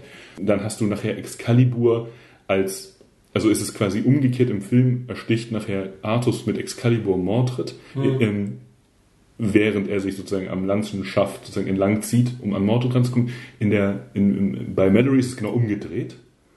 Ähm, also nicht, dass er Mordred Excalibur hat, aber ähm, Artus hat eine Lanze und ähm, ah, Mordred okay. ersticht, er hat das Schwert. Und, aber sie haben diese Motive cool beibehalten und also quasi nochmal das gemacht, was Mallory damals gemacht hat, ist nochmal cool komprimiert, vereinheitlicht und erzählen halt aus meiner Sicht alle wichtigen Geschichten. Das Lancelot Genevra ist drin, die Gralsuche ist drin, wie er zum König wird, ist drin. Mhm. Und der Film ist nur zweieinhalb Stunden, glaube ich. Ich wollte gerade sagen, wie, wie, dass sie es überhaupt geschafft haben, diese ganzen Motive in ja, diesem Film Finde ich wirklich der Hammer. Also da bin ich ja. echt total begeistert. Ja. Mein Hund anscheinend auch. Oder war er genervt? Ich weiß nicht. Und dann Wagner können wir da noch mal an der Stelle erwähnen, weil das ja auch die Filmmusik ist. Also sie haben da ja Tristan und Isolde, sie haben äh, Ring der Nibelungen, also äh, Siegfrieds Beerdigung mit drin. Sie haben ähm, Camina Burana von Orff mit drin. Ja, ja, also coole, ähm, also auch wirklich ein, ähm, ja. Also ich bin auch über den Film zu einem Wagner-Fan geworden. Also ich bin, bin da, ich höre sehr gerne und viel, so viel ich kann, Wagner-Opern. Und das ist auch ähm, der Beschäftigung über Artus. Und mhm. also ich hatte auch vorher schon ähm, mit Artus dann auch Interesse, äh, Interesse das habe ich auch über meinen Vater geerbt, ähm, an den deutschen Heldensagen. immer so. Also das heißt, ich war da sowieso offen für, aber das waren auch Dinge, die sich dann alle verstärkt haben. Also für mich ist der auf jeden Fall der Film ein klarer Angel- also Dreh- und Wendepunkt, äh, was meine Beschäftigung mit dem Thema Mhm. angeht. Sandra, was kannst du denn zu diesen Avalon-Geschichten sonst noch erzählen? Weil die sind ja auch eine Zeit lang zumindest sehr ähm, ähm, populär gewesen. Mhm. Jetzt sind mittlerweile ein bisschen arg in Vergessenheit wieder geraten. aber Ja. Wobei es eine Fernsehserie Es ist. gab eine. Ja, ja. Das ist aber auch schon ein paar. Ja, aber die kam im Vergleich zum Roman, glaube ich, auch schon relativ spät. Aber Ja. ist jetzt halt auch schon wieder relativ lange her. Ja. Ja, pf, was soll ich da erzählen? Also da ist halt, also Darstellen sind Vivian, Igraine und Morgause sind alle Schwestern. Wobei Morgause äh, sehr viel jünger ist als die anderen beiden und die Mutter bei der Geburt stirbt und sie dann von Vivian sogar gesäugt auch wird, weil Vivian gerade kurz vorher ein Kind verloren hat. Also die ist dann quasi sowohl Schwester als auch Mutter. Und Morgaine ist ähm, das Kind von Igraine und ähm, also nicht ähm, Uta, sondern dem Lot? Mann vorher. Achso, äh, Also- den von Cornwall. Genau. Cornwall. Der Cornwall. Genau, die war also Das ist der Herzog von sozusagen Cornwall. Ich glaube, der hat keinen anderen Namen. Also ich die, wüsste es die eheliche Tochter eben und Arthur ist dann halt der Halbbruder. Und sie wird aber auch von Vivian aufgezogen oder, oder ich glaube, ab, ab, wenn sie elf ist oder so, kommt sie nach Avalon und soll dann quasi da mal die Chefin werden, wenn Vivian nicht mehr ist. Und da ist es mit ihr und Arthur irgendwie so ein, äh, so ein besonderes Ritual, schon sexueller Natur, aber eigentlich äh, so, so die Hochzeit in ritueller Weise vom zukünftigen Hochkönig von Britannien und eben einer Priesterin. Und da sind dann die beiden halt mehr oder weniger in Trance. Und erst am nächsten Morgen stellen sie fest, hubala. äh, wo sie dann halt auch äh, ziemlich wütend auf Vivian dann wird, weil Vivian das ja eben gewusst haben muss. Und dann verlässt sie Avalon und dann geht sie zu Morgause, die eben mit Lot, ne, Lot heißt er, glaube ich, Ja, Lot. genau, verheiratet ist. Und da kriegt sie dann eben Mordred und der da noch gar nicht Mordred heißt, der heißt ja irgendwie anders und den lässt sie dann da. Und der wird dann sozusagen, also da ist auch Morgause ziemlich, ziemlich böse und, oder was heißt böse, sehr, sehr ambitioniert und sehr, sehr selbstsüchtig, aber auch von Lot da drin unterstützt. Also die sind beide offenbar sehr machthungrig und die verdirbt dann Mordred sozusagen. Und da geht dann Morgaine noch an den, an, zu, nach Camelot zurück und äh, wird dann sogar Guinevere's Freundin, solange sie da ist. Und da ist dann aber eben auch das, das Dreieck. Und da fädelt sie es, also eigentlich ist sie, äh, ihre ganz große Liebe ist eigentlich ähm, Lancelot. Weil der äh, von, von Vivian, war das sogar wirklich seine Mutter oder ist er da nur aufgezogen worden? Weiß Ja, ich also nicht. ist aber er Lancelot du Lac, ne, also vom See, der, also Ja. Lancelot vom See. Ja. Ähm, Ich habe auch irgendwas gelesen, dass Also- er un, sogar im See aufgezogen wurde. okay, also das oder ist, so. ist da jetzt also nicht, bei, aber. bei Mallory ist er schon irgendwie ein Königssohn. Ich könnte gleich nochmal seine, Ja. seine Genealogie nachschlagen, aber also da ist er nicht kein mythisches Wesen, sondern Mhm. gehört zu ähm, im weitesten Sinne den, ähm, den diesen, diesen gallischen äh, Familienclan, damit auch Bors und äh, also anderen Rittern aus Frankreich quasi an. Mhm. Äh, ich kann gleich nochmal nachgucken, aber also diese mythische Interpretation drängt sich ein bisschen auf, gerade Mhm. mit diesem Lancelot vom See als Name. Ja. Also da ist er dann sozusagen ihre Jugendliebe, sind Ah. halt beide auf, auf Avalon aufgewachsen und äh, sie verheiratet dann oder fädelt das ein, dass Lancelot nachher Elaine heiratet. Das ist da Guinevere's Cousine. Und mit der zeugt er dann halt ein paar Kinder, aber wirklich, also da ist Elaine ist auch total scharf auf ihn und hat das, glaube ich, teilweise sogar auch mit eingefädelt. Mhm. So, aber, und da ist es so, dass Guinevere halt sehr darunter leidet, dass sie kein Kind kriegt. Mhm. So, äh, und da setzt sie wohl Morgaine dann irgendwann unter Druck und sagt, ja, also wenn, wenn Arthur das bei mir nicht hinkriegt, dann muss ich mir vielleicht mal einen anderen suchen. Und daraufhin eröffnet ihr Morgaine, dass Arthur sehr wohl schon ein Kind gezeugt hat. Und so, so. kriegt das dann nachher den Bogen zu ihm. Sie in irgendeinem Wutanfall sagt das dann Arthur ins Gesicht und der stellt dann eben Morgaine zur Rede und dann sagt sie, Mhm. ja, da ist ein Kind. Und ja, Wir können das kurz klären. Ich habe gerade nachgeschlagen. Also Lancelot der Ältere er zeugt zusammen mit der Tochter, einer Tochter äh, eines irischen Königs, ähm, Bahn und Bors. Das sind auch Leute, die früher, die ziemlich früh in die Tafelrunde kommen. Und Elaine und Bahn haben zwei Kinder, nämlich Lancelot und noch eine Tochter, namenlos. Also da ist Lancelot raus, der dann wiederum mit Elaine, heißt so wie seine Mutter, Galahad zeugt. Das ist der eine, äh, der eine Strang. Und dann auf der anderen Seite, das, das, äh, der Bors, der dann an Königs Arthurs Hof ganz früh erscheint, ist ein Kind von Bors und Yvain zusammen mit Lionel. Das ist auch einer, der da ziemlich früh auftaucht. Das ist so die, die gleiche Generation mit Lancelot dann. Ja, ja, ja. Die offizielle. Aber wie gesagt, also. also das, und das ist jetzt auf den französischen Quellen. Also, Ja, also was ich dann vielleicht noch so zum Abschluss, also da ist es, dass Guinevere sich eben durch diesen Frust, dass sie kein Kind kriegt, äh, wird sie wird sie fanatische Christin und glaubt eben, das liegt jetzt daran, dass sie nicht rein genug ist und die alle nicht rein genug sind und drängt dann halt Arthur auch sehr sehr in die christliche Richtung, was dann halt zum zum großen Zwist mit Morgaine werden muss. Die dann da äh, irgendwie halt den Dingsbums, den hatten wir vorhin irgendwo heiratet und mit dessen Sohn dann aber eigentlich ein Verhältnis hat und äh, den dazu bringt, dass er Arthur angreift, aber, aber von Arthur dann getötet wird und ab da nimmt es dann eigentlich so seinen Lauf. Und da ist aber dann wohl auch äh, am Ende das drin, dass wenn sie eben, naja, quasi, okay, das, das war's jetzt für meine Religion, das hat sich jetzt erledigt, äh, sagt, aber es gibt ihr ein bisschen Trost, dass diese Muttergottheit, der, deren Priesterin sie eigentlich war, eben in Maria so ein bisschen sich eine Nische gesucht hat und, und da weiter. Das klingt alles total cool, aber ich habe ich hab das lesen, Buch ne? nicht durchgehalten. Ich habe es nicht geschafft. Ist irgendwas, vielleicht, ich weiß nicht, ob ich, ich war auch noch relativ jung zu der Zeit, aber Mhm. ich habe mich auch immer durch die ganzen Sagen gekämpft, also das ging. Mhm. Aber ähm, Nebel von Avalon damals, das, Ja, ja gut, da ist natürlich auch sehr viel Gepuppe und Romantik und so drin. und das hätte mich glaube ich nicht gestört. Ja, also da war ich halt auch so genau in der Phase, wo mich das natürlich, weiß ich nicht, war ich 14, 15 oder so um den Dreh. Das traf da bei mir denn schon Nerven. Das war das Twilight deiner Zeit. Ja. Und da bin ich immer noch besser bei weggekommen, würde ich mal Ja, da, da, da bin ich ich bei dir. Ich bin von Twilight so besessen, dass ich das Ja, jetzt ich schon zum zweiten Mal hier ähm, ja, also ich finde, äh, wenn man bei den ganzen Artus-Geschichten, wir haben es vorhin ein bisschen weggelacht, äh, Ritter der Kokosnuss als Film, ich finde, äh, bei aller Albernheit dieses Filmes und so, von manchen Motiven, die da drin auftauchen, die man halt hinter der Albernheit dann auch erkennen muss, aber der Darstellung des Mittelalters in diesem Film und ähm, auch irgendwie so gewisser Wesenszüge, wie diese Ritter miteinander umgehen und miteinander reden und so, äh, finde ich den gar nicht so unrealistisch, muss ich sagen. Also der, der hat schon eine solide, ein, ein, ein solides Fundament, auf dem er dann seine, seinen Unsinn treibt.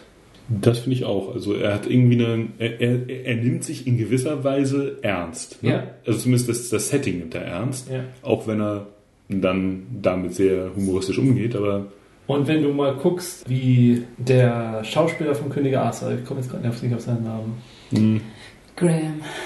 Ne? Graham Chapman? Graham ja, Chapman, Chapman, genau. Mhm. der spielt den mit einer absoluten Ernsthaftigkeit. Ja, das ist ja aber bei Life of Brian auch so, dass der halt eben der Einzige war, der sowas wirklich irgendwie mit.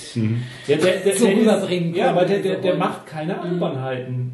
Der, der, der redet manchmal Unsinn, weil er dumm denkt oder so ist, aber, aber der, der, der verzieht nicht das Gesicht, der macht nicht irgendwelche Grimassen oder irgendwas, Nee. der spielt den mit einer Würde und, und Ausstrahlung, die zu dieser Figur Arthur passt. Und auch John Cleese als, als Lancelot ist eigentlich hervorragend. Und zwar nicht im Sinne davon, dass er jetzt Lancelot gut charakterisiert, aber im Grunde, also die, diese Szene mit dem, mit dem, mit dem Minne, mit dem Minnesänger, der da im Turm nicht raus will und so weiter, wo er dann da reinkommt, weil er denkt, er muss eine Jungfrau befreien und diese Ja, ganze ja, Hochzeitsgesellschaft ja, da kalt macht. Ja. Das trifft total gut den Nerv von diesen Mallory-Büchern. So sind die Ritter da echt. Die sind so, die kommt da irgendwo rein, was, da ist jemand, ich erschlag ihn erstmal so und am Ende so, oh, naja gut, dann bin ich jetzt halt, habe ich halt. Tadel, ne? Also ich, jetzt muss ich eine, irgendeine Reise machen, um das wieder gut zu machen oder so, aber das passt schon, das trifft schon ganz gut den Nerv. ein bisschen. Ja, und auch dieses, äh, ja, ja, es passt ja in diese Zeit, wo man dann halt äh, den Nachbarn erschlagen hat, aber, und dann konnte das natürlich einer Blutfehde enden, aber könnte auch sein, dass man sich halt mal gegenseitig ein bisschen Geld bezahlt hat und so, und dann war dann auch mal wieder gut, ne? Also, ja. Muss man ja jetzt nicht so ein Riesengewese drum machen. Genau. Dann. Also von daher, ich finde den, ich finde den tatsächlich eine gute Artus-Verfilmung. Ich auch. Neben der Tatsache, dass ich sie für einen der besten Komödien halte, auch noch. Mhm. Also gleichzeitig. Von daher, ist Film sehr bemerkenswert. Finde ich auch. Auch das Ende ähm, finde ich so hervorragend. Man könnte argumentieren, dass auch ein bisschen der Kampf hier zwischen dann sozusagen diesem, diesem dem romantischen oder also der, also der romantischen Artus-Legenden und dann halt kommt diese nüchterne Realität, die das alles so, so Moment, stopp, nein, lass den Scheiß jetzt, Ende. Das passt nicht mehr in unsere Zeit. Ja. Das stimmt, also das finde ich auch auf jeden Fall. Also man, man merkt halt an diesem Film ganz allgemein, dass äh, die Pythons sehr intelligente Menschen sind. ja. Ein- Einfach, sie nutzen ihre Intelligenz für absoluten Dummfug, Schwachsinn und, und Albernheit und, und, und Anarchismus und so, aber sie, sie machen das auf einem soliden Fundament an Intelligenz Mhm. und Wissen. Das ist ja schon bei diesem Philosophen-Fußballspiel. Ja, ja, ja. Ja, Ja. Ja. Achso, wollen wir denn jetzt ähm, äh, auf die, die Cornwall-Trilogie? Ge- also ich würde gerne noch mal kurz was zu sagen. Auf jeden Fall. Bernard Cornwell äh, ist ein historischer Autor, Romanautor. Meiner Meinung nach einer der besten auch. Ähm, Ja, erst bei mir nicht ganz in der oberen Truppe. das weiß ich. Haben wir Leute. Nee, aber, aber er ist genau in der ersten und zweiten Liga Ja. quasi. Also finde ich, ähm, ich finde den, also von denen sozusagen die diese Art von Buchdurchsatz haben, Ja, ja. ist er eigentlich der Beste. Ja, also das muss man ja sagen, er hat, das ist ein absoluter Vielschreiber und daher muss man vielleicht auch Einschränkungen dann machen, teilweise in der literarischen Qualität. Aber damit wie er halt Handlungen aufbaut oder auch einen in diese Zeit entführt, da halte ich ihn schon für Bin großartig. ich komplett bei dir. Ja. Und Ja, und er, Er hat hat- halt diesen, diesen leicht augenzwinkernden Unterton. Ne? Ja. Und in seiner Artus-Trilogie schildert er halt oder versucht er einen Artus so zu schildern, wie es gewesen hätte sein können. Und dabei aber möglichst alle Motive, die man kennt, irgendwie mit reinzubauen. Aber in einer Art und Weise, wie sie tatsächlich hätten passieren können. Und das, finde ich, gelingt ihm großartig. Also gerade als Beispiel zum Beispiel die ganze Lancelot und Guinevere-Geschichte, dass das dann bei ihm irgendwie mit einem alten Isis-Fruchtbarkeitskult noch verbunden ist, der so noch Nee, irgendwie... Mi- Midas, ne? Midas? Nee, ich dachte Der- der- Isis. Vielleicht auch noch, aber ansonsten spielt ja der Midas-Kult eine relativ Ja, Midas-Kult spielt ist aber ein Kriegerkult. Ja, ja, ja, stimmt. Und dieses Isis ist dann so ein, so ein Kult, wo sich Lancelot da irgendwie Guinevere irgendwie ja fast schon in so eine Kultgesellschaft mit reinholt oder sie ihn irgendwie und die machen dann so komische Feiern, die dann aber ja, also da sind sie beide relativ Ja, ja, Arschlöcher. ja. Also, Wobei sie am Ende noch die Kurve kriegt und dann Ja. habe ich im letzten Buch an seiner Seite, Buchspoiler. Und ähm, aber halt auch das Verhältnis zwischen christlicher, zwischen christlichem Glauben und diesem heidnischen ist schön gelöst. Da ist Artus auch gar kein Champion der Christenheit, sondern eigentlich der Feind der Mhm. Christen. Also er hat da so mehrere religiöse Gegenspieler, also in, in Form von Bischöfen, die später dann auch zu Heiligen werden, was man bei Conwell immer sehr deutlich sieht in seinen Büchern, dass er vom Christentum nicht viel hält und das eigentlich immer durch den Kakao zieht irgendwie. Und er hat halt aber auch in seiner Merlin-Gestalt, der tatsächlich Zauber wirkt, die, wenn man sie mit rationalem Verstand liest, begreift, dass es kein Zauber, dass es keine echte Magie ist, die aber wirkt auf die Menschen, also die Alle psychologische glauben weil, weil Ja. ist alle dann, das ist ja dieser Geisterzaun ziemlich am Anfang, was halt einfach so ist überhaupt nicht hoch. So, äh, aber hängen halt so ein paar Tierschädel dran und, Und so. Und alle, das, ne, da kommt ihr jetzt nicht rüber. Ist ein Geisterzaun. Und wer da drüber tritt, stirbt. Ja. Und dann probiert es erst keiner, weil sie wissen ja, sie sterben. Also du brauchst ja nicht erst probieren. Ich weiß ja, er ist ein Zauberer und er würde das, oder ein Druide und er würde das machen. Und dann aber auch ganz clevere Tricks, in denen er irgendwelche läufigen Hündinnen auf das Schlachtfeld rauflaufen lässt, was da die, die, die Hunde der Gegner irgendwie ins, ins Dings bringt. Und lauter solche Kleinigkeiten und Motive und dabei eigentlich auch ich meine, die Geschichte ist nicht aus der Sicht von Artus geschildert, sondern von einem seiner äh, Kämpfer. Ich weiß Ja, nicht. Ja, äh, wer ist ja. noch? De, Dev, Dev, Devlon? Nee, Dev, Dev. Irgendwas mit D. Die, die, sowieso, ich hatte, als ich das gelesen habe, habe ich so eine Liste dabei gehabt mit der Ja. Aussprache der Namen, Ja. weil ich quasi, ich wollte wissen, wie, wie spricht das aus und hatte mir dann aus dem Internet irgendwie so ein, da gab es irgendwo so ein, irgendeine Seite habe ich gefunden, wo dann äh, nochmal die Lautschrift war, weil die, das sind ja so oft sehr walisische Ja, oder ja, gälische oder wie auch immer, irgendwelche Namen, die ein normaler Mensch nicht aussprechen kann. Also die hat mich doch tief beeindruckt. die Mich auch. Mhm. Ich, Ja. ich würde sogar so weit gehen, und das mag aber auch vielleicht daran liegen, dass ich jetzt nicht alles da gelesen habe, was, es- Ja. was existiert. Also das ist für mich fast die beste Neuinterpretation von, Mhm. von diesem Stoff. Ähm, also, äh, oder oder so, so von den moderneren Romanen, also die jetzt nicht so nach Mallory kamen, Mhm. ähm, fa- fand ich auch, da hat mich der am meisten. Ja, Ja. die ist Angesprochen. richtig gut. Mhm. Ja. Und bei modernen Interpretationen ist, es gab ja vor einigen Jahren diese König Artus, nee, King Artus, wie, wie hieß, oder hieß nur Artus-Verfilmung mit, Mit äh, Kira Knightley und so. Jan Clive Owen. Ja, das ist ja im Prinzip ein ähnlicher Ansatz, nur in nicht so gut. Nee, also und da ist ja so mir dieser ehemalige römische Soldat, der jetzt ähm, sozusagen äh, den verzweifelten Abwehrkampf kämpft. Ähm, das ist ja auch so ein Versuch gewesen, das in einer Form realistisch einzuordnen. Wurde ja auch von einer großen Werbekampagne begleitet mit Wir erzählen die wahre Geschichte Mhm. des König Artus. Fand ich auch marketingtechnisch vielleicht clever, aber vollkommen überzogen, das dann Mhm. als die, Ja, die ja wahre Geschichte. Es ist Mhm. eine, eine wahre Geschichte. Ja, nee, noch nicht mal. Es ist keine wahre Geschichte. Nein, eine, völlig- Geschichte, wie es gewesen hätte sein können, mal von Keira Knightley in, im Lederbikini. Ich, ja, überhaupt die ganzen. Auch wenn man vielleicht genau genommen Til Schweiger als Angelsachsen bezeichnen könnte, fand ich ihn trotzdem störend. War der da dabei? Okay, Mhm. Er spielte einer der Henchmen von dem äh, Karl, wie heißt er noch, der, der, also der, der nur sozusagen auch auf theoretische wahren Begebenheiten basieren könnte, dieser äh, angelsächsische Feldherr, der da gezeigt wird, der da marodierend rumrennt und natürlich ein, ein faschistisch, also quasi Nazi, also mit deutschem Akzent und so, Ja, Nazi, ja. An, an, also so, so ähm, ja hier Rassentheorie und so. Ja, natürlich. Ja, Ja. das war, damals, das war deren Hauptproblem damals. Die Nazis. Die waren Ja, die waren schon immer ja. Hm. Ja, der Film, den kann man. Ja, genau. Das wäre vielleicht auch der Moment, wenn wir schon beim Renten sind, dass ich. Äh, ähm, den habe ich mir auch noch aufgeschrieben: The First Night. Mein, mein absoluter Hassfilm, was Artus angeht, den ich damals im Kino gesehen habe und ähm, so enttäuscht war. Ähm, du, du ziehst mich ja immer mit dem, mit dem Legend of the Sword auf, diesem dem neuen Guy Ritchie-Film, Ja, den ja. noch keiner von uns gesehen Nee. hat. Aber es gibt halt auch wirklich, wirklich viele Negativbeispiele äh, Moment. Vielleicht noch zu erwähnen, Camelot, da gibt es einen Musical-Film. Ähm, der ist äh, relativ ähm, alt, ich weiß gar nicht, von wann der jetzt ist, habe ich mir auch nicht aufgeschrieben. Aber den habe ich auch damals gesehen und war ganz positiv überrascht. Also im Verhältnis von, ähm, also da habe ich schon, also es ist halt irgendeine Broadway, Camelot und Broadway Musical. Und der Film ist eigentlich, wenn man jetzt Musicals nicht komplett ablehnt und ein Artus Musical sehen möchte, kann man sich den antun. Also sogar die Verfilmung jetzt, meine ich, die ist ähm, ganz solide. Oder Spamalot. Genau, das hatten hatten wir ja schon. Das gibt es ja jetzt auch als Musical. Ne? Ja. Ach echt? jetzt? Ja. Ich dachte, ach so. Nee, deswegen passt es dann Cool. doch tatsächlich.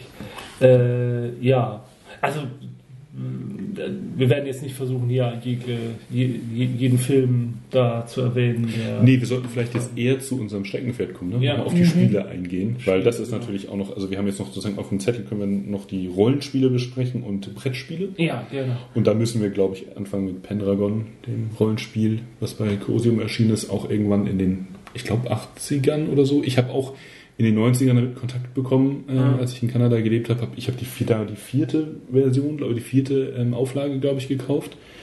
Und ähm, Wird das immer noch produziert, verlegt? Nee, nicht mehr so richtig. Es gibt, glaube ich, jetzt die fünfte Edition, die ist aber nur noch digital äh, kaufbar. Mhm. Und die soll auch ganz gut sein. Und ja, das ist ein, also ich finde das ein ganz tolles Rollenspielsystem, was seiner Zeit weit voraus. Es basiert quasi so ganz grob auf D&D, nur dass ähm, das dann so richtig aufgebohrt wurde. Und es hat ein paar ziemlich moderne und interessante Mechanismen. Also einmal haben sie ähm, sogenannte Passions, äh, wo man äh, als Charakter so sich zum Beispiel dem König oder der Königin verpflichtet fühlen kann oder irgendeinem einem anderen Ideal. Und das hat auch regeltechnisch Auswirkungen. Also wenn du zum Beispiel um deine Passion kämpfst, dann kriegst du auch einen saftigen Bonus zum Beispiel. Und dann hast du noch einen weiteren Mechanismus von sogenannten Trades, ähm, die gegenüberliegende Pole darstellen von zum Beispiel Keuschheit und Lust oder ähm, Mäßigkeit und Übermäßigkeit und so weiter. Und ähm, du charakterisierst deinen Charakter, also du schreibst dessen Charakter wirklich auch in Werten auf. Mhm. Und das kann erstens auch einen Einfluss haben und kann und kann vom Spielleiter auch benutzt werden, dich quasi zu zwingen, in gewisser Weise deinen Charakter auf eine bestimmte Art und Weise zu spielen.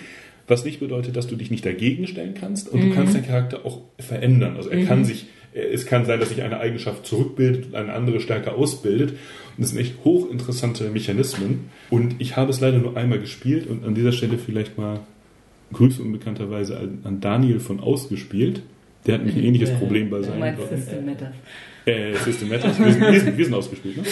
Nee, wir sind. Wir haben sind- ausgespielt. Ich habe ausgespielt, weil ich die Podcasts verwechselt Sind habe. wir nicht Escape? Escape Escape? Ja, ist gut jetzt. Genau. Auf jeden Fall Grüße an ihn. Äh, ich kann sein Leid nachvollziehen. Er findet ja auch niemanden, der das mit ihm spielen will. Und das geht mir bei Pendragon auch so. Und ich finde, das ist ein echt. Du hast mich noch nie gefragt, ob ich es mit dir spielen will. Ja, das liegt vielleicht auch in unserer Runde, weil ich würde das mit dir spielen vielleicht, aber nicht unbedingt mit unserer Runde in der Konstellation. Weil der, der Punkt ist ja, das Spiel ist so, du spielst einen Ritt. Und dieser Ritt, also du kannst auch in, ab der Version, die ich habe, kann man auch einen Magier oder eine Frau spielen. Aber, ähm, und die, ähm, der Unterschied ist, das sind sozusagen, wenn man so will, die Klassen. Also Ritter, Frau oder Magier. Was, was ziemlich interessant ist und was ja auch diesen historischen, also die Romane abbilden will. Mönch? Ähm, nee, ich glaube, es ist ein Geistlicher oder ein Kleriker. Ich weiß nicht, kann sein, dass es Hätte, hätte sich jetzt so. Weiß ich gerade nicht mehr auswendig, dafür ist schon ein bisschen zu lange her. Und die können jetzt unterschiedliche Ritter sein. Also die unterscheiden sich ja nicht nur durch ihre Traits, also durch ihre, durch ihre Attribute ähm, und ihre, ihren Charakter, der wiederum auch Boni bringen kann, wenn sie zum Beispiel besonders heidnisch sind oder besonders ritterlich. Ähm, sondern die haben auch, auch ähm, die kommen dann aus verschiedenen Regionen, können zum Beispiel so lateinische Ritter sein, also welche, die aus dem, von Rom übrig geblieben sind. Das können durchaus irgendwie Wales oder Northumbria oder Mercia, irgendwie aus diesen, also die unterschiedlichen Regionen haben ein paar so unterschiedliche Eigenarten, aber man spielt im Grunde schon Ritter eigentlich und man spielt auch, die Abenteuer sind sehr so Artus-Sagen-mäßig. Adventüre. Ja, und das, und das muss man schon, also das kannst du nicht mit jeder Gruppe, das kannst du nicht mit einer Gruppe machen, die Dungeon crawlen will. So, das passt halt nicht. Und deswegen ist es dann auch manchmal nicht so einfach, da die Leute zu finden. Wenn du denen dann sagst, ja, was kann ich denn spielen? Ja, ein Ritter. Dann hört es bei vielen schon auf, weil sie denken, das würde ihnen keine Vielfalt ermöglichen. Ich, ich habe hier gerade ein Bild von der ersten Auflage offen, aber das ist dann tatsächlich schon so, man spielt hochmittelalterlich. Ja, ja. Ne? Naja, du spielst, also es gibt da schon so eine Z Timeline, äh, Ja. auch eine Kampagne, die ich habe, die habe ich aber auch noch nie gespielt. Hab, also wir haben äh, da, da, da eine andere Kampagne gespielt, nicht die. Es gibt eine The Boy King, das ist eine der großen Kampagnen, wo du quasi den gesamten Zyklus von, von Artus, Artus Regentschaft spielen kannst. Aha, aha. Das ganze Spielsystem ähm, zeichnet sich unter anderem neben den Sachen, die ich eben schon aufgezählt habe, auch aus, weil es ein ähm, so ähnlich wie Birthright, so eine Art ähm, Familienhierarchiesystem hat. Ja, also es ja. geht davon aus, dass man sterben kann, was man auch relativ leicht kann, wenn man möchte. Und äh, dann kannst du halt deinen Onkel oder deinen Vormund oder dein Kind spielen. Und ähm, genau, und da gibt es halt diese Boy King-Kampagne. Die ist, Ja. Und die ist, glaube ich, auch neu aufgelegt worden mit der fünften Edition, aber ich glaube, die, das kriegt man nicht mehr so einfach oder nur online. Und muss Mhm. sich dann selbst, also vielleicht gibt es auch Print on Demand oder so, das weiß ich gar nicht auswendig, aber Also es gab wohl eine 5.2 Edition 2016. Ah, okay. Mhm. Ja, das, ich weiß gar nicht, ob ich davon gehört hatte. Also von der fünften habe ich auf jeden Fall gehört. Aber ich weiß auch nicht, ob, auch nicht, ob man die 5.2 jetzt irgendwo bestellen kann. Ja, oder wahrscheinlich eher nicht. Ne? Das Ja. wird dann wahrscheinlich tatsächlich so eine PDF-Geschichte sein. Ja, also ich, ich liebe dieses Rollenspiel, vor allen Dingen theoretisch. Wie gesagt, ich habe es erst einmal für, Ja. eine, für ein Abenteuer gespielt. Ähm, aber ich finde, das ist dem... Äh, damals, es hat funktioniert. Es ist Aber relativ nochmal- tödlich. Aber es ist also nochmal meine Frage, also man spielt schon in einer in einer Artus-Vergangenheit. Ah, ja. Also wie, wie, sie, wie, wie man sie Mhm. aus, den, aus den Mythen heraus kennt. Also sie ist nicht den, das stellt jetzt nicht den Anspruch dar, einen historisch korrekten Artus darzustellen. Genau. Mhm. Also du spielst, also es gibt ja so eine Timeline und auch technologische Fortschritte, wenn man will. Ja, man könnte ja. zum Beispiel, gibt es da Regeln, dass, also man spielt dann, ich glaube, die Boy King-Kampagne beginnt um 450 oder so. Mhm. Und, oder 400, sogar 430, irgendwie, irgendwie so im, im 5. Jahrhundert auf jeden Fall. Und wenn ich mich nicht irre, äh, auf jeden Fall, vielleicht bringe ich es auch gerade durcheinander, auf jeden Fall gibt es da diese Zeitlinie und da gibt es sogar so Sachen, das musst du nicht machen, aber steht dann irgendwie ab dann und dann kannst du auch Platte einführen und vorher gibt es nur. Ah, ja. Äh, also da haben sie so eine leichte, so eine Art Pseudogeschichte noch drin. Okay, aber, okay. aber genau. Mit, Aber das ordnet sich alles dem Spielgefühl um. ja, genau. Mhm. Ja. Nö, ist ja in Ordnung. Da ist ja nichts gegen einzuwenden. Auch mit Monstern und so. Also man hat schon so auch einen fantastischen Anteil, der noch Ja. höher getrieben wird. Ich meine, sie erschlagen auch in, bei Mallory äh, mal einen Riesen und so weiter. Aber es ist, ähm, also so, es bietet so ein bisschen die Option, dass du es noch ein bisschen mehr ins Fantastische abdriften lassen kannst oder ein bisschen mehr in die, in die historische Richtung, weil es gibt ja zum Beispiel auch dann die Sache mit, dem, äh, mit diesen römischen Mhm. Rittern, die dann diese lateinischen Wurzeln haben. Aber im Grunde ist es schon äh, so, wie wir es kennen. Also Mhm. Excalibur-mäßig, so mit Vollplatte und hochmittelalterlichen Klischees. Cool. Dann könnt, hatte ich mir noch aufgeschrieben, es gibt jetzt irgendwie ein Age of ähm, Arthur, das ist ein Fate-Spiel, was irgendwie draußen ist. Wenn das jemand kennt, ruhig mal in die Kommentare schreiben, wie das so gefällt. Äh, das haben wir alle nicht gespielt, Nee. aber das fand ich ganz interessant. Und dann kann man ja vielleicht nochmal der Vollständigkeit halber erwähnen, dass auch in Warhammer Fantasy durchaus ein Artus-Anteil drin ist. Da gibt es ja diese Bretonen und die haben ja auch ähm, und ihre Nachbar äh, äh, Länder oder Grafschaften, Herzogtümer, King, äh, Königsländer haben ja auch dann ähm, sehr stark, äh, sind sehr stark, anscheinend sehr stark inspiriert von den, von der Artus-Sage durch der grüne Ritter äh, als taucht auf, der die Grals-Geschichten und die Ladies of the Lake quasi als eine äh, ja, Fraktion oder als eine Priesterschaft. Also da haben sie auch sich ganz eindeutig inspirieren lassen. Mhm. Lady of the Lake äh, taucht ja auch beim Witcher zum Beispiel auf. Nachher im Roman. Ja, stimmt. Aber Ja, das nur so am Rande. Wollt ihr noch was über die Brettspiele sagen? Das Schatten über Camelot kann man, glaube ich, auch erwähnen. Das ist ja eine der Mütter der kooperativen Spiele, so vor. Mit, mit Verräter, ne? Ja, genau, mit, wenn man möchte, mit Verräter. Das ist sozusagen so ein bisschen das ne, Battlestar Galactica. äh, Genau, genau. Also Vorlage. ich würde es am meisten mit Battlestar Galactica als Spiel vergleichen, ja. Mhm. Ich finde es fast noch. Es wirkt auf jeden Fall besser ausbalanciert, habe ich das Gefühl. Also es ist sehr, sehr rund auf jeden Fall. Also, Mhm. ähm, also auch ein sehr gutes Spiel. Also das einzige aber von den Art-Spielen, die ich habe. Ja, gibt es auch äh, eine Kartenspielvariante mittlerweile davon. Mhm. Die war auch nicht so schlecht. Ist aber in der Wahrnehmung dann doch nicht so Nee, wie nee. damals Schatten über Camelot. Ja. ja. Es gab vor einigen Jahren so eine ähm, elektronische Spielvariante mit King Arthur. Das hat unsere Nichte gespielt. Da musste man dann irgendwie ein Schwert aus dem Stein irgendwie ziehen und dann gab es irgendwelche elektronischen Anweisungen, was man zu tun hat und einen dunklen Ritter und so. Ein Mhm. sehr leichtes Brettspiel mit mit so einer der ersten Versuche, Elektronik mit ins Spiel einzubauen, aber sehr plump. Obwohl einer der ersten Versuche, also ich habe schon in meiner Kindheit ein elektronisches Spiel gehabt. Ja, das ist falsch formuliert, Aber- vielleicht ähm, ein, mal wieder den Mhm. Versuch, Ja, ja. diese Elektronik einzubauen. Es war eine ganz, ja stimmt, das war in unserer Jugend relativ, Mhm. hat man das versucht, das mal zu machen, wurde nie so richtig, war nie so richtig die tollen Spiele und das war nochmal wieder der Versuch, in die Richtung zu gehen, aber mittlerweile ist das, glaube ich, auch gestorben. Mittlerweile wird man eher mit äh, Mhm. Tablet-Einbindung Ja, ja, ja. arbeiten als mit sowas. Ja. Nö, sonst fallen mir eigentlich keine Brettspiele so ein. Außer dass man jetzt sagen muss, äh, da haben wir in den in der Vorbereitungsgespräch zu der Folge ja auch schon ein bisschen drüber gesprochen gehabt und waren zu dem Schluss eigentlich gekommen. Deswegen versuche ich mal für alle zu sprechen, dass der Artus-Mythos schon stilprägend oder, oder Quelle ist eigentlich für alles, was wir an Fantasy-Literatur und ähm, Spielen und so benutzen und haben. Ebenfalls für den westeuropäischen Raum. Also das äh, neben die anderen Quellen, die es gibt, sind halt die äh, Mythen und Legenden aus, äh, ähm, aus der Nibelungen, Siegfriedslied und dergleichen, wo dann vielleicht so die Zwerge eher mit reinkommen. Aus der Artus-Sage hat man ja so diese Feengeschichten. Und Riesen, glaube ich, auch, ne? Durchaus. Riesen hast du, ähm, ja, die hast du mit beiden, aber Ja, vor allen Dingen auch ja, das, ja, also ja. Ähm, genau, also jetzt also die, die, die, die, also die sind vor allen Dingen auch in der Ja, da kommt dann die Edda halt auch mit diesen Geschichten. Das, also Edda und, und, und Nibelungenlied ist ja relativ dicht beieinander. Das ist so der eine Teil, sage ich mal, des Fundaments der heutigen Fantasy-Literatur. Aber die Artus-Saga ist mit eins der größten und äh, Mhm. hat ja auch den, hat ja auch einen, wir haben ihn schon erwähnt, hat ja auch Tolkien groß mit beeinflusst, der ja einer derjenigen ist, die immer bedauert haben, dass die Briten so keine eigene, keinen eigenen Nationalmythos und Legende hätten, sondern dass das alles so durchwässert ist durch diese ganzen Germanen, die da eingefallen sind. Ich habe es nicht, nicht, nicht so nie so richtig verstanden. Nee, weil, ich auch vor allen Dingen, wie, wie soll, also ich verstehe äh, nicht, dass ihm, dass dann sein, sein, ähm, sein Werk hat ja dann nicht die Stelle gekratzt, die ihm juckt, oder? Nee, hatte ich auch nicht den Eindruck. Er hat ja eher